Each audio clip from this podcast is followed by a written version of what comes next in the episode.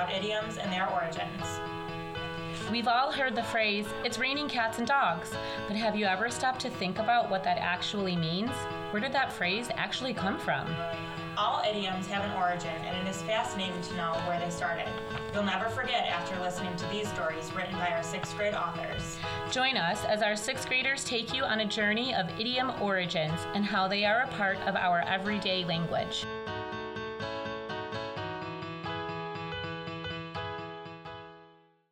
It was 1949. Ava was walking through town looking at the giant buildings, beautiful streets, and lights. She got out of her car and walked into the diner. As Ava walked in, delicious fried smells filled the air, and Ava saw the chef cooking up burgers and fries. She finished her meal, and as she walked to the car, she saw a movie poster of a girl in outer space. It looked like the poster was shining and calling her name. She found out the auditions were tomorrow. Ava was very hopeful and wanted to audition right away. The next day, Ava got to the audition center. She walked in and saw how many people were at the auditions. Wow, there are a lot of people here. The auditorium looked like it was going to burst out. Ava started getting anxious. She felt like there were butterflies in her stomach. She was so worried that she was going to be bad. Ava was waiting in line for two hours. While she was waiting, she ate her leftovers from dinner last night, did workouts, and practiced her lines over and over. She was so bored she didn't know what to do. While the line was moving, Ava realized that she was close to being next. You can do this. You can do this. Don't freak out. Don't freak out. It's okay. It's okay. Ava was up next after a woman named Elizabeth. Elizabeth was trying out for the same role. Ava listened to Elizabeth and realized that she was good. Ava felt that she was unprepared. Elizabeth went on for a few more minutes until Ava was up. Her heart felt like it was coming out of her chest. Ava slowly walked up to the director. What's your name? Ava? What role will you be trying out for, Ava? The lead role. As she was about to pull out the script, she felt something come up in her stomach, and before she could run to the bathroom, she threw up all over the director, the room, and the floor. It went on the floor too. Everyone gasped, and all of a sudden, the room went silent. What did you do? It's all over me. Everyone turned to look and they all started laughing. Ava ran out in embarrassment all the way to the alley next to the diner.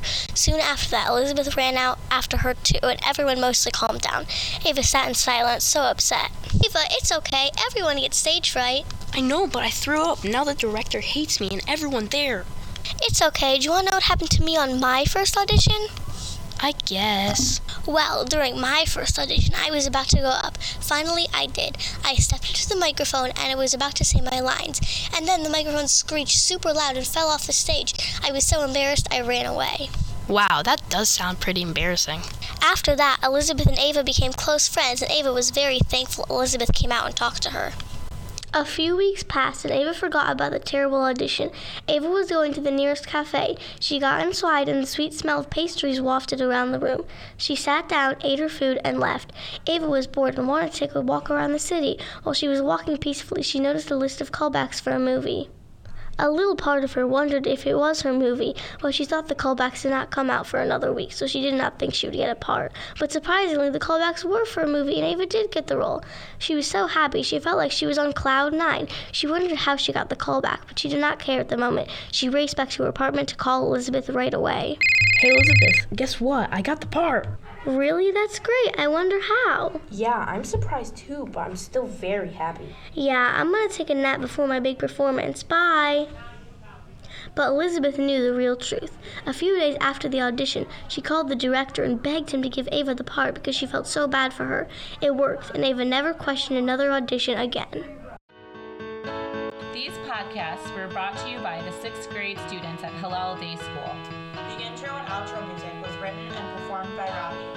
cover art was designed by Tim, Dane, and Evan. All stories were written by our sixth graders